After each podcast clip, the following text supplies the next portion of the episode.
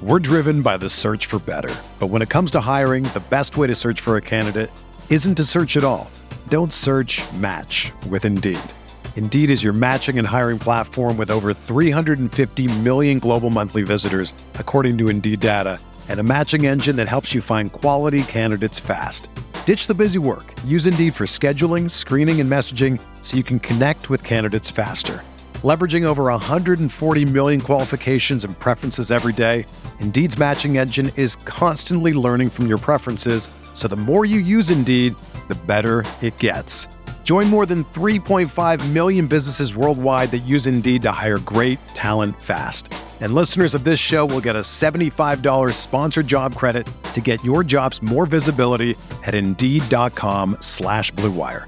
Just go to Indeed.com slash BlueWire right now and support our show by saying that you heard about Indeed on this podcast. That's Indeed.com slash BlueWire. Terms and conditions apply. Need to hire? You need Indeed.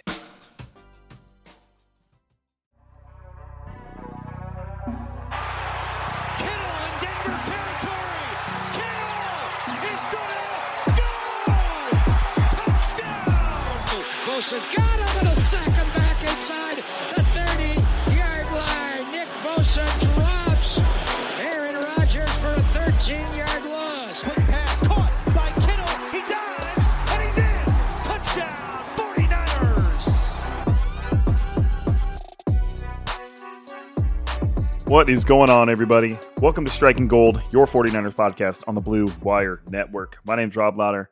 I cover the 49ers for all you fine folks on the other end of the speaker. 49ers Rams week. Let's do it. But we couldn't, I mean, we couldn't have a week in 49ers football without hot takes, stupid takes, ridiculous takes, whatever takes you want. The takes after the 49ers loss, embarrassing loss to the Broncos have just been at an all time peak. I mean, you've got fire Kyle Shanahan. You've got Mike McDaniel, now head coach of the Dolphins, that just lost to the Bengals, but also lost Tua. Hopefully, Tua's all right. Everything I've seen since that game says he is. Looked like a pretty, at least, looked like a pretty nasty concussion, but I'm no doctor. But shout out to Tua. Hope he's all right. Mike McDaniel was 3 and 0, now 3 and 1, just lost to the Bengals. Apparently, he was the real Kyle Shanahan all along. That's been another take on Twitter. Now, in in that take's defense, there was a clip going around of Joe Staley talking about just how insanely important Mike McDaniel was to the 49ers process, basically saying that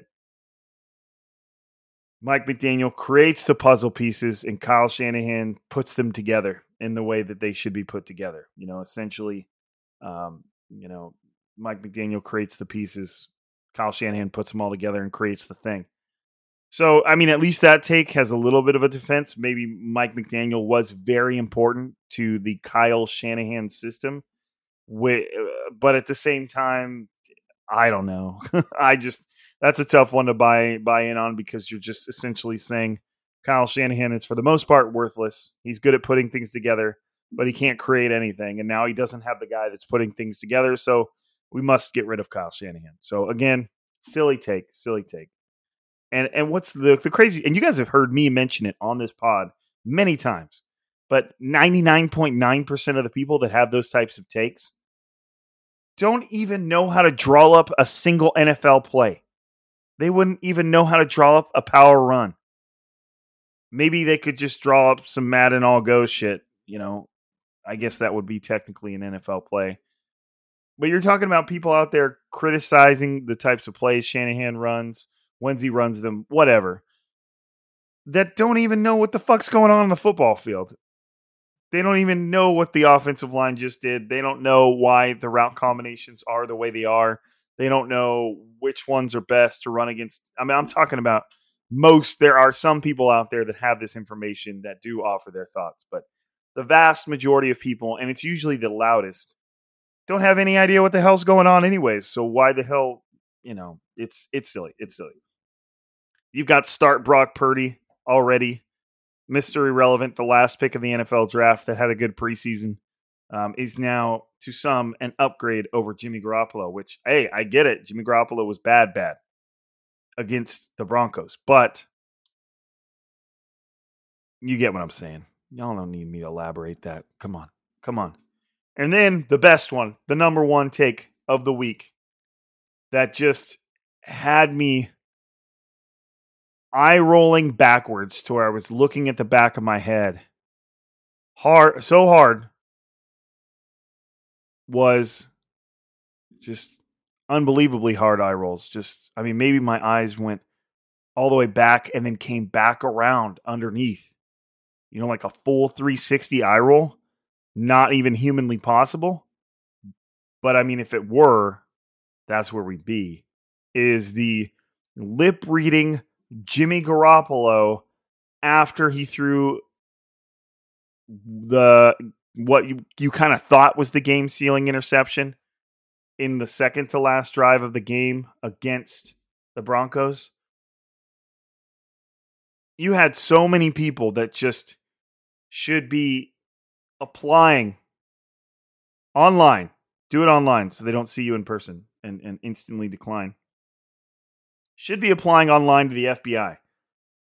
They should be going through spycraft because they're master lip readers and then they know exactly what Jimmy Garoppolo said after he threw that interception. The most popular branding that the one dude that took the clip, nobody else took note of this except for one guy, said his interpretation was your plays suck, man. That you know, that was it. That that was this week's headline was lip reading Jimmy Garoppolo and that was what they took from it was your plays suck, man. I mean, it's just like I wish you guys could see me right now. Like I my eyes are closed. I'm rubbing my forehead. It's just maybe my temples. It's just so so annoying. I mean, it just cannot be any more dumb. it's just dumb. Like people that have no idea what he said but they're just going to slap that one up there. I hope this one gets some retweets. Bam, let's send it out. And I think it did. I, I saw it the one time. I never went back to see how much traction it got. I'm sure it was a lot, but it was just so dumb. I mean, there are liter they're literally showing why bad NFL lip reading is so funny because they have no idea what that person said. And if you just look at their mouth, you can attach whatever you want to it. Turns out moving your mouth looks similar in many cases. It's unbelievable. It's dumb to act like people know what he says. Anybody, period. Kyle Shanahan didn't know what he says. Jimmy Garoppolo didn't know what he says, but you got a bunch of people on Twitter that know what he said. And I don't, I mean, to be honest, I don't care what Jimmy Garoppolo said. He could have said Kyle's plays suck. I mean, the film would show different. I mean, we can talk about how much Kyle's plays suck while we look at half a dozen plays where Jimmy Garoppolo let a receiver run free, but we've been watching that that movie since for years. So I mean, Jimmy Garoppolo thinking Kyle's plays suck would hold about zero water, as much water as a bucket with with a hole in the bottom. Like it's just it it doesn't matter if that is what Jimmy Garoppolo said, which I am 99.9% sure that it's not. It wouldn't matter if he would because everybody can just look, turn on the film and look at the fact that there's hella receivers running open all the time that Jimmy Garoppolo just can't find. If if Garoppolo was mad at anybody in that moment, you would think it would be himself. I mean, he just threw an interception into double coverage to two former 49ers players in K'Waun Williams and linebacker Blake Griffin. I don't think it is it Blake Griffin. His name's not Blake Griffin. That's a basketball player, right? Let me let me head on over to the Broncos roster because I really want to. I don't know why, but I really want to figure that out right now. It's I think it's I think his first name's Griffin. Give me this. Team depth chart, a linebacker. looking Jonas Griffith, not Blake Griffin, you idiot. I love it. Jonas Griffith whatever. It's funny because I barely watch any basketball, but here I am. So Jimmy Garoppolo throws an interception into double coverage to two 49ers players, and we think he's blaming it on Kyle Shanahan. Yeah, all right. You've got my support there, guys. I don't know. Just, I mean, it is sometimes it's just unbelievable what people come up with. I don't know. What do you guys think? I wish you guys could throw an answer back through the mic, but it just seems so stupid. The amount of things that people will pay attention to is just blah, blah, blah. Anyways, let's get moving along to the status of the 49ers before we start talking a little bit of Rams. Injuries are the big thing right now. I mean, oh, oh, so, you know, surprise, 49ers and injuries are the big thing right now, guys. I know y'all are just have your shock faces on. But yes, injuries are indeed a thing for the 49ers right now. You've got Trent Williams, who's supposed to be out probably, I mean, uh, it sounds like four to six weeks, somewhere in there. Could be more. They're trying to be careful. Uh, defensive lineman Arik Armstead is still out. He's got plantar fasciitis, aka foot problems. Um, he hasn't been practicing this week, maybe a little bit in limited fashion. I'd have to go check the injury report, but it doesn't. I don't get the impression that he's going to play. Usually, guys kind of. I mean, that's the thing. Like with Arik Armstead, you know, he doesn't necessarily need the practice. He, you know, they could theoretically rest him all week, see how his feet feel right before the game, and give him a go, no go. But you know, it just you just haven't gotten the impression that he's he's trending that direction. Could be completely wrong. Tight end Tyler Kroft out with a knee. Tight end Ross Dwelley rib injury. Um, Azeez Al-Shaair has a knee injury that's, expe- I believe it's an MCL sprain that should take him out almost two months. The same injury that Elijah Mitchell suffered. That's a huge loss. Uh, Al-Shaair's the, the number two linebacker. I consider him the number two linebacker right next to Fred Warner. I think he, just by the eye test, I think he may be a little bit better than Dre Greenlaw, but Dre Greenlaw had a very active game against the Broncos, but then uh, all I can think about when I think of Dre Greenlaw was ru- that Russell Wilson scamper that kept that last drive going, and he just round ran right around Dre Greenlaw in no particularly quick fashion. He just ran right around him, and I was like, "Oh my god!" Greenlaw is moving like a bag of sand. A bag of sand? Come on, man. Come on, you got to know that movie uh, so it just he looked so slow, and I was like, man, that's a NFL linebacker. And Russell Wilson was not moving quick. He, he's not that same Russell Wilson. So it was discouraging. So Azeez Al-Shaair is out for a couple months, not ideal. Ty Davis Price still not practicing with a knee injury. Uh, wide receiver Danny Gray wasn't on the practice field during the early portion. Portion. I mean, you got Jimmy Ward, who's another leader, is still on IR. So the 49ers are getting pretty thin at some spots. I mean, you think about Jimmy Ward and what he's done against the Rams in the past and just how he's always seemed like he's had their number. I mean, that's eh, that just kind of kind of just lowers the the you know, the height a little bit because he just seems like he's always so good against the Rams. But it is what it is, and that kind of plays into some of the players that we're going to talk about later. Uh, players to watch injuries are playing a huge deal. And I mean, you thought Jimmy Garoppolo was bad. We'll get into it. We'll get into it.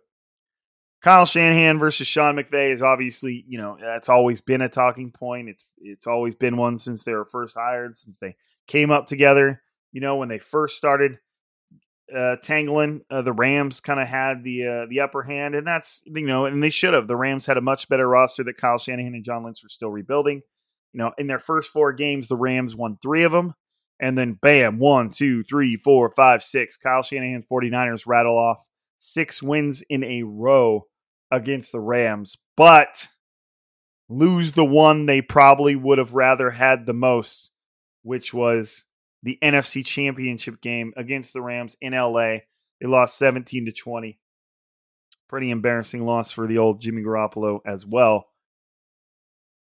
Uh, you know, but those those six wins in a row were cool. I mean, in that span, the I mean, two of those were in 2019 when the 49ers went to the Super Bowl. So it's not like to say the wins against the Rams were worthless leading up to that time.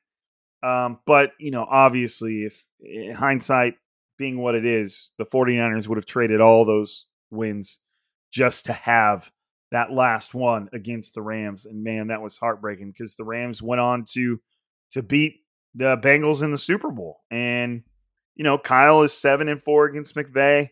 Like we said, at one point he had six in a row. But who's got the ring? You know, and that's Sean McVay and, and the Rams. They've got the ring. You know, Kyle Shanahan had to watch, or maybe he didn't watch, you know, Aaron Donald sack Burrows and then just point to that ring finger. Give me it. You know, that was kind of a legendary moment. It's epic when you think about it from a purely neutral standpoint, but damn, you know, that's got to really grind at Kyle Shanahan. So, they, eh, you know, there's no no shortage of energy when the 49ers and Rams go against him. You know, I mean, 49ers had two out of three on that last season, but lost the big one. And that kind of, in a way, is a good thing when you think about this game. 49ers, hugely disappointing loss against the Broncos, hugely disappointing loss against the Bears to start the season. Uh, whipped the Seahawks ass, which obviously probably felt good, but they've forgotten about that by now. They're trying to get past a Rams team that they, they should have beaten pretty easily, but the 49ers offense just couldn't do a damn thing other than one touchdown. I mean, we went over we went over that drive chart from that last game. Should we touch on it again? I don't think so. I don't think y'all need to hear anything about that Broncos game again. But in terms of just turning yourself around, riding the ship, changing the energy, moving forward, staying focused on the task at hand, going 1 0 that week, whatever coaching cliche I can throw out at you guys, it couldn't be any better than the Rams for a few reasons. You know, I do feel like right now the Rams are pretty vulnerable. They're not playing a great brand of football right now. They are 2 and 1, which, you know, is I mean, it's it's the it's in the pudding. You know, the proof's in the pudding. If they're 2 and 1, they're 2 and 1. You know, that's better than the 49ers have to show for it. But there's always context. I can't remember what it was a few years ago. The 49ers, I think it was their 49 the 49ers opening game. I can't remember what it was. It was a game where the 49ers were supposed to win handedly, and it ended up being a very close win against a team that I think everybody kind of considered inferior. I wish I could remember who it was. Kind of makes the story suck. But when I got into the elevator that takes you down to the bottom of the stadium so you can walk to the locker room and the press room, I said to ESPN's Nick Wagoner, that is a win that probably feels like a loss for this team given the expectations. And another beat writer, who I won't mention, was like, oh, I don't know, win's a win. And I kind of looked at Nick, Nick looked at me, and we're like, well. And what's funny is the first person at the podium was Richard Sherman, and he goes, man, that's one of those wins that feels like a loss right there. And I I think I was happen to be sitting next to Nick in the press room too, and I kind of nudged him. And I was like, "Hey, told you." Um, and you know that is kind of where the Rams are. They just barely squeaked by the Falcons.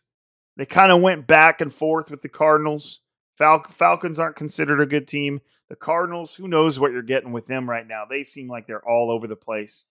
The Rams got absolutely destroyed by the Bills. And here's what's interesting about that game in the Bills the Falcons' defense, eh. The Arizona's defense, eh. But that Bills defense is legit, and so is the 49ers. And then the last legit defense, and when they faced the last their last legit defense, which was the Bills, the Rams were not good.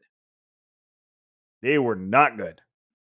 So I'm wondering, you know, eh, eh, nothing's the same when a divisional opponent walks in. You know, it's I'm not saying that because the Bills have a good defense and because the 49ers have a good defense that the 49ers going to share the same success defensively against the Rams that the Bills did. Completely different. Different schemes, different everything. But the last time the Rams faced a solid defense, they did not do well. Kind of just a generic point.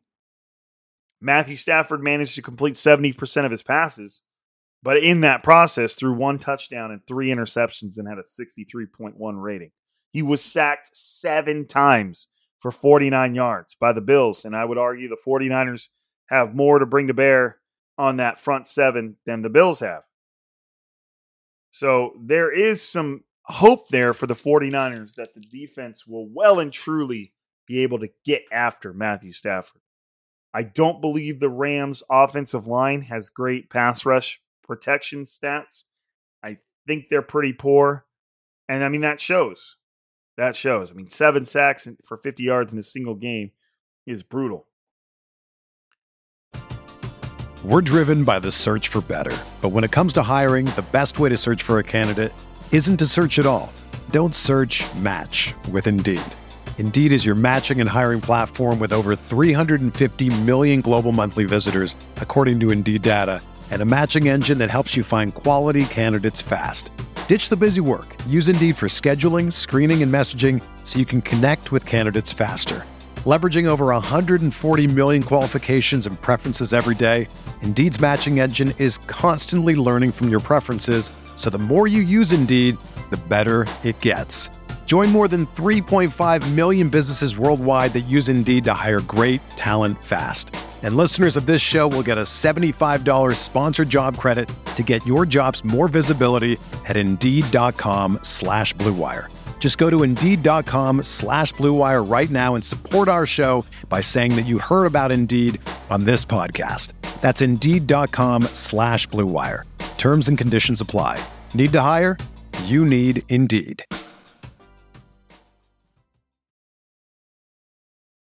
It really will, to me, come down to can the 49ers defense keep them in this game? We just, we cannot in this moment have any confidence in what the 49ers can do on offense. Now, again, it is the Rams. The 49ers are very, very familiar with the Rams and what they do on defense. I mean, it works vice versa.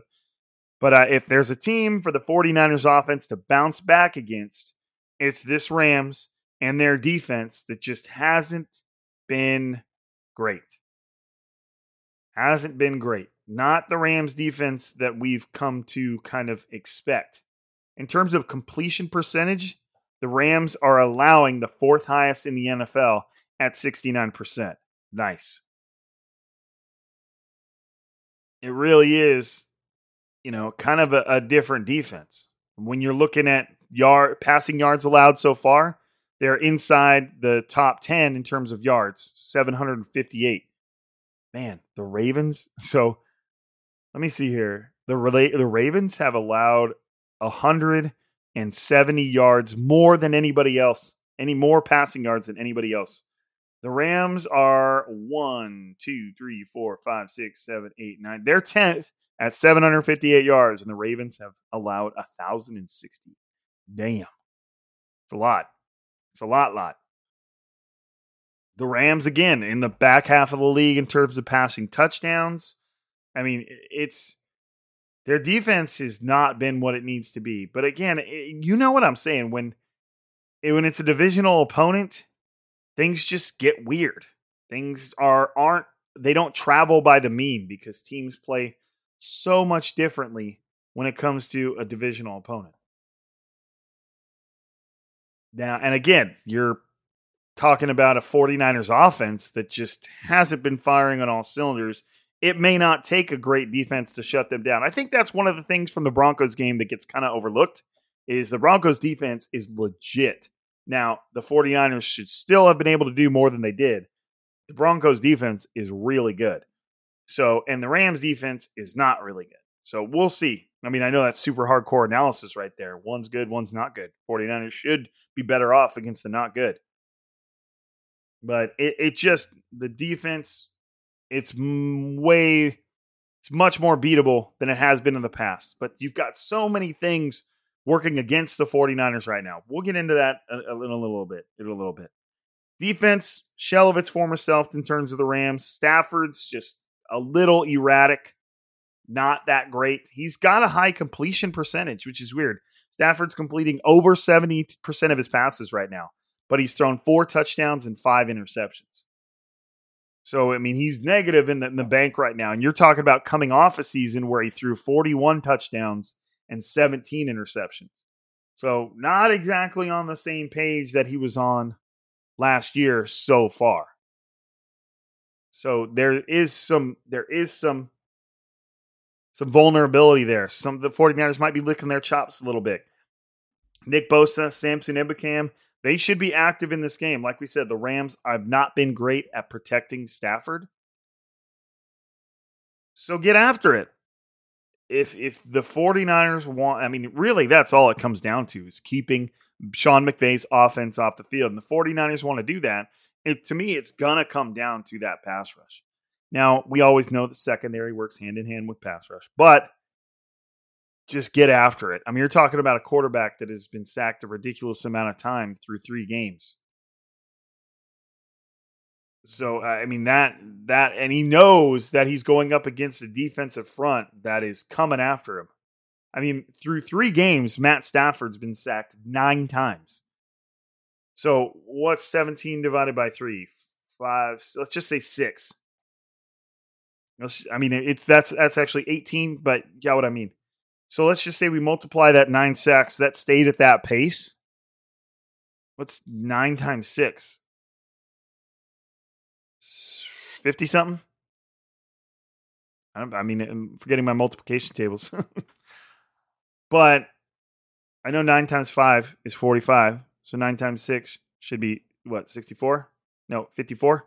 So Hopefully, I'm not just talking out of my ass when it comes to basic multiplication and division, but I'm an art teacher. I don't like math. Give me a break. And that is so, again, going back to it, you're talking about somebody who's in the 50s in terms of total sacks per season. He had 30 last year. So, they, I mean, he is, Stafford is not comfortable back there. And he knows that he's going to have a 49ers defensive front coming after him that was created to come after him. If there's one unit that you know, eh, obviously having Arik Armstead there with would make a huge difference. But if there's one unit on the 49ers that haven't been hasn't been ravaged by injuries yet, that was my not for you guys. It's the 49ers defensive front. Samson Ebukam is playing at a high level. He's been making plays. Obviously, we know what we've got from Nick Bosa. He's got four sacks in three games it seems like the, the the other guys have found a way to make a splash. Jake J- Drake Jackson got his first NFL sack. Charles Omenihu, who's been getting after it. Uh, Javon Kinlaw, it may be a little quiet, but he's also playing a position that is commonly quiet. But to me, he's one guy. I'll get into him later. We, we, we've got a little bit about him. So, in terms of the Rams, I would say that's probably their most vulnerable point on the entire team is that offensive front and the 49ers' ability to rush the passer. But the Rams are vulnerable, but so are the 49ers, who house maybe a top five player in the NFL in Trent Williams. And he is out for this game, and he's out for the next five or six games, I would presume.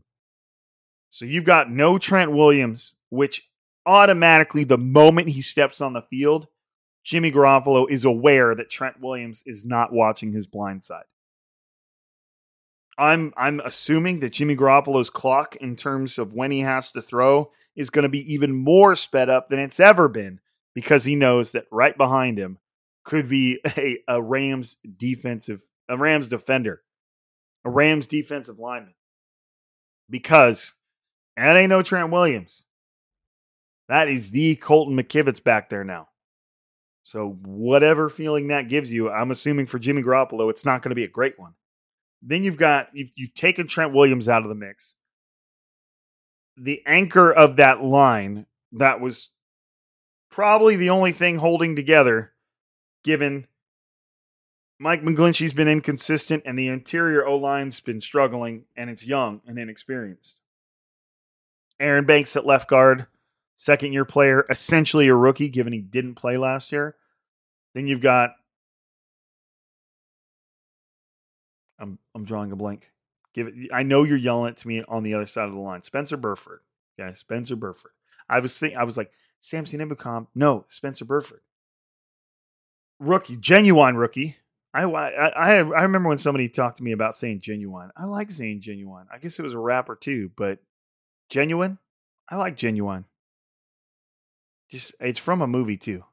Anyways, now the one weird caveat to this offensive line. So let's let's go through it all. You've got Colton McKivitz, who's going to be playing left tackle in lieu of Trent Williams. Huge confidence booster there. Then you've got Aaron Aaron Banks, second year player, essentially a rookie at left guard. You've got Jake Brendel, veteran offensive lineman journeyman at center.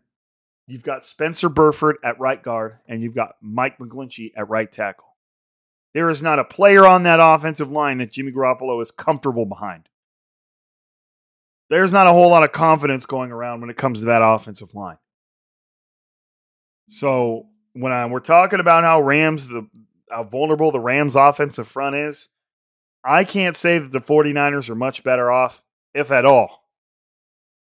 The only difference is Jimmy Garoppolo is known for throwing the ball before anybody has a chance to get out of their break. So maybe that's a good thing. Maybe it's going to be out of there at times. But man, it is tough to get excited about that 49ers offense. It is tough to envision Kyle Shanahan turning that offensive around when that offensive line looks like that. How could he? I mean, that's it's partly his making. They've been making the draft picks. But it's just like, damn, like I am assuming that the 49ers will be throwing a lot of short passes. A lot of passes behind the line of scrimmage, get guys in space, you know, extending the run game to all the way out to the sidelines, you know, by throwing out those screens get the ball out of Jimmy Garoppolo's hands, and let's try and rely on that line as little as we can. So, I mean, the the only uh, slight positive is Daniel Brunskill returned to practice this week, who, as we all know, is the Aaron Donald Slayer. By some miracle of football evolution, Daniel Brunskill has just who's decidedly average, has just had incredible games against Aaron Donald. I say incredible. They've probably just been good. But anybody that does just good against the likes of Aaron Donald is doing great. so Daniel Brunskill's, I don't know. Do they do they put him at center, and Jake Brendel takes his seat? Do they? I don't know where Daniel Brunskill plugs in. I would say I don't think he's good enough to where he's like he has to play. But eh, again, he, he has done pretty well against that Aaron Donald guy. So I don't know. I don't know. So things aren't all sunshine and rainbows for the 49ers. Nowhere close to it. You're talking about a unit that just looked absolutely horrible against the Broncos, needing to improve, but having to improve with a pretty iffy offensive line we'll see. Maybe they've got that underdog group, like it's us against the world, and they'll just play great. But damn, that's going to be tough for Jimmy Garoppolo, who already has happy feet, to sit behind that line and, and do what he's got to do. Players to watch. My players to watch in the game. Players that I think that are going to be. They're not just obvious. They are going to sway the game one way or another, or are players that I think might have a surprising impact. And obviously, number one has to be has to be Jimmy Garoppolo. It's just like it has to be, right? I mean, you're talking about a guy that just shit the bed in every way, shape, and form against the Broncos. It was, I mean, you're talking about a guy that stepped out of the back of the end zone for his own end zone for a safety while simultaneously throwing a pick six.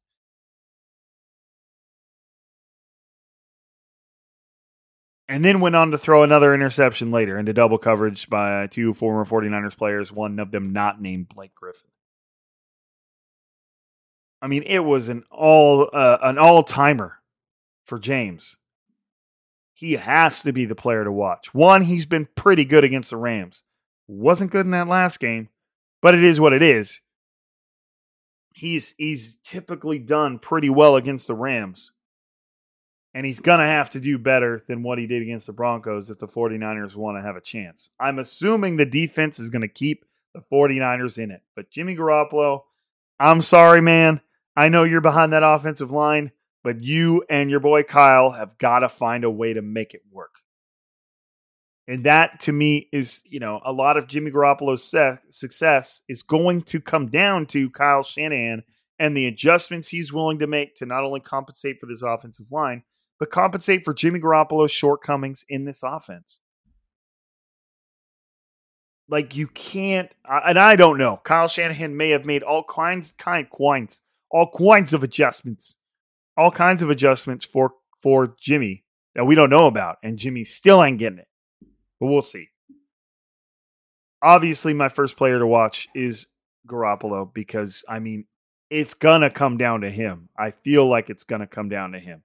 I mean, he's the quarterback that may be saying, I know it's obvious, I know it's an easy choice, but damn, after that performance against the Broncos, all eyes are going to be on him, and and what every mistake means, and it's it's going to be brutal, and hopefully he finds a way to to rise to the occasion on Monday night in front of everybody.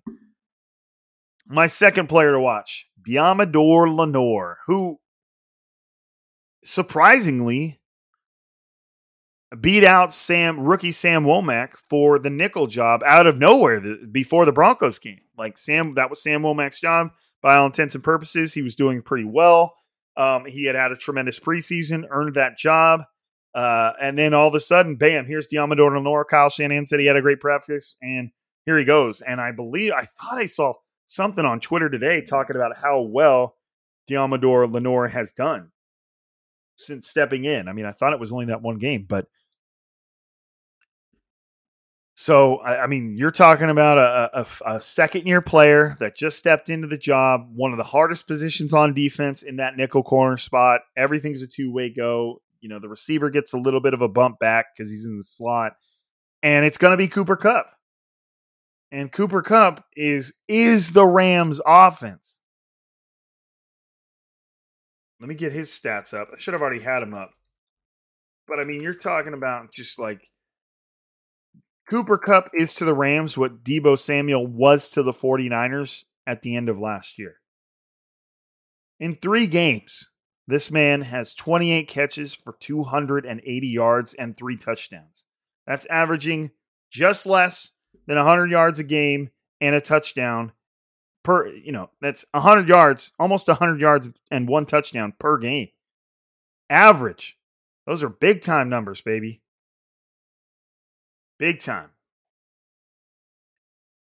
So, and that is Deommodore, Deommodore Lenoir's task. And I think the Rams are going to be perfectly content to plop Cooper Kupp down right in front of Deommodore Lenoir because the 49ers perimeter corners, Daniel Moseley and Charvarius Ward, are great. They've been playing great. So they're going to match Kupp up against Lenoir as often as they can and say, all right, let's see what you got. And then we head back to Nick Bosa and Samson Ebukam, like, hey, uh, get in there because Lenoir is fighting for his life out here. And he may rise to the occasion. But I mean, who has against Kupp risen to the occasion? That dude has just been putting up numbers after numbers after numbers after numbers. So that's my second player to watch is Deommodore Lenoir. Like, I mean, he has a monumental task in front of him. And that's where that absence of Jimmy Ward kind of gets a little weird because there was a time last season where the 49ers were bringing Jimmy Ward down to cover Cooper Kupp in the slot. He was rising to the occasion. And that tells you how good and versatile Jimmy Ward is. But now you've got Deommodore Lenoir in there who knows what he's facing in Kupp. That'll be an interesting matchup to watch. Deommodore and Lenoir, my second player to watch. My third player to watch, already talked about him, Colton McKivitz.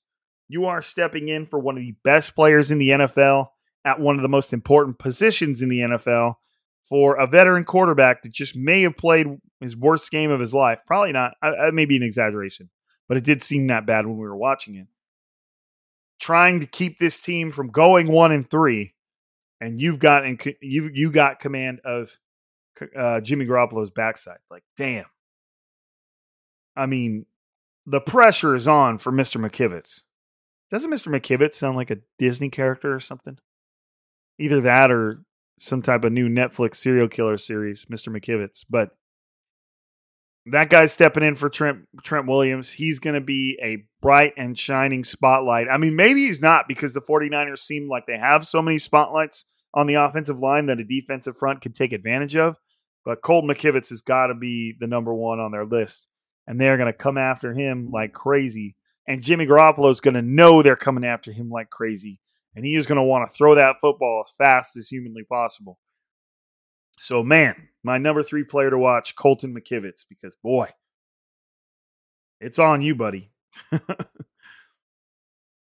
Jimmy Garoppolo also has been horrendous under pressure this season. So, good luck, guys. My fourth player to watch, Javon Kinlaw. Javon Kinlaw. I mean, for obvious reasons. One, for his own intents and purposes, like this needs to be a huge, huge season for him. He now, you know, is he when I when I was just right now going to look up his stats just to see uh, you know on a base how he's been doing, and then I'm seeing injury reports that he was not in practice. I'm figuring I'm I'm figuring this out right in front of you guys. Was sidelined from practice on Thursday with a knee condition. Interesting. I don't know how I missed that, which is significant for Kinlaw, given given he's getting over he this was you know he it was almost talked about as if this was his first year where he was going to be able to move past those knees. So yeah, now now I've landed on Matt Maiocco's site, and yeah, so now I mean I guess that makes him even more of a player to watch. I mean he could not play at all, and that obviously takes him out of the running. But damn, if those knees are coming back after Kinlaw, that was the one thing that he had hoped he'd move beyond this year were those knee conditions. I mean, when he came out of college, I know some players didn't even have him on their draft board because of those knee conditions. The 49ers, like they've always had a habit of doing, took a little bit of a risk when they drafted him. So Javon Kinlaw was my fourth player to watch because uh, I didn't necessarily expect Arik Armstead to play.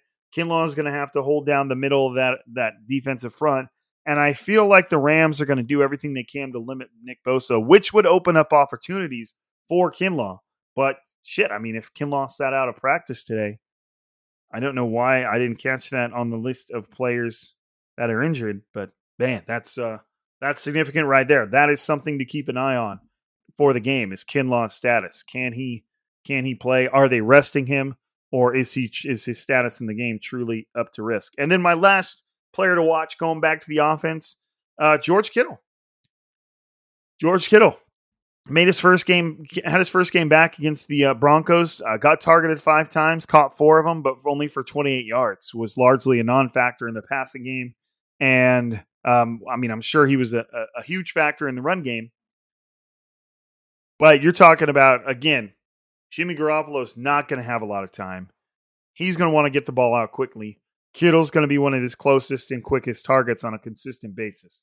The 49ers have got to get him involved. He's had a big game against the Rams in the past.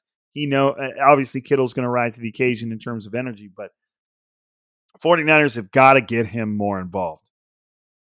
Both Deebo Samuel and Brandon Aiyuk had eight targets. I would I would venture to say that uh, maybe subtract one of them for both of them and give it to Kittle.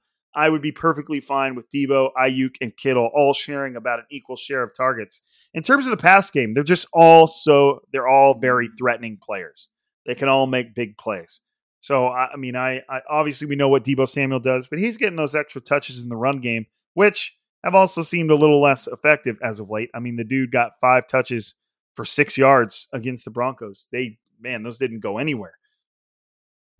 So get Kittle the ball he's going to be a, a, force in the run game. We know he's going to be one of the huge elements that determines how well the 49ers run the ball. But get him involved in the passing game more, especially in a game where Jimmy Garoppolo may not have very much time. Get it to Kittle, hit him over and over. It, it just, you know, it's obvious. It's obvious. Kittle's just that good. And it seems like in moments when the 49ers need something, Kittle can be that guy. And eh, that to me should be every third down. Not that they need to throw it to Kittle every third down. That's not what I'm saying. But Kittle's a go to guy in a pressure situation. And I mean, you're talking about an offense that would one of 10 on third down against the Broncos. Maybe on third down, throw it to Kittle a little bit more. Or you know, if you're going to throw it to Kittle, don't ignore wide open players. We broke that down this week. I'm sure some of y'all caught it. But it just seems to me like Kittle should be making more plays.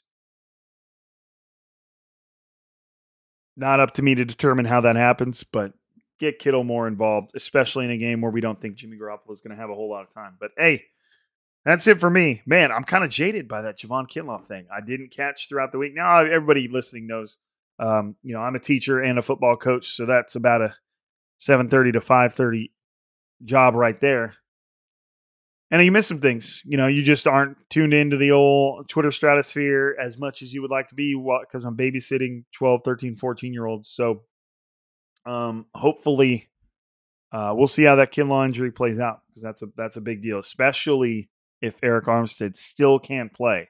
You down Armstead and Kittle? Oof. Excuse me, I said Kittle, Kinlaw. That's that's rough. All right, guys. Hey, Monday night. Monday night reminds me of a time, I want to say six, seven years ago. 49ers played, I want to say it was the Rams Thursday night. And I was I, I was a member of a 49ers Facebook group, pretty big one. And the 49ers uh, Thursday night football game rolls around. I believe they won. Then on Sunday, one of the 49ers fans in this group posts up, I think I still have the screenshot saved somewhere. I saved it as like the greatest screenshot of all time. Posts up like got my my game gear on, foods in the oven, ready to ready for the game today on Sunday. And the 49ers had already played on Thursday. And the replies were just brutal. This man got incinerated because it was clear that not only did he not watch the game on Thursday. He didn't even know the 49ers played on Thursday and was hella ready for that game come Sunday morning. So, I mean, damn. I got to find that screenshot. I think I literally saved it as greatest screenshot of all time. Anyways, I appreciate y'all. Thank you for listening to Striking Gold please jump out there, whatever app you're listening to the podcast. Leave us a positive review, five star review if you believe in it, if you feel it in your heart. Make sure you're subscribed, you're listening, you're downloading, you're passing it on to friends, you're just supporting the pod in whatever way you can. I would appreciate it. Y'all know how it is. Um, without you guys, this ain't going nowhere.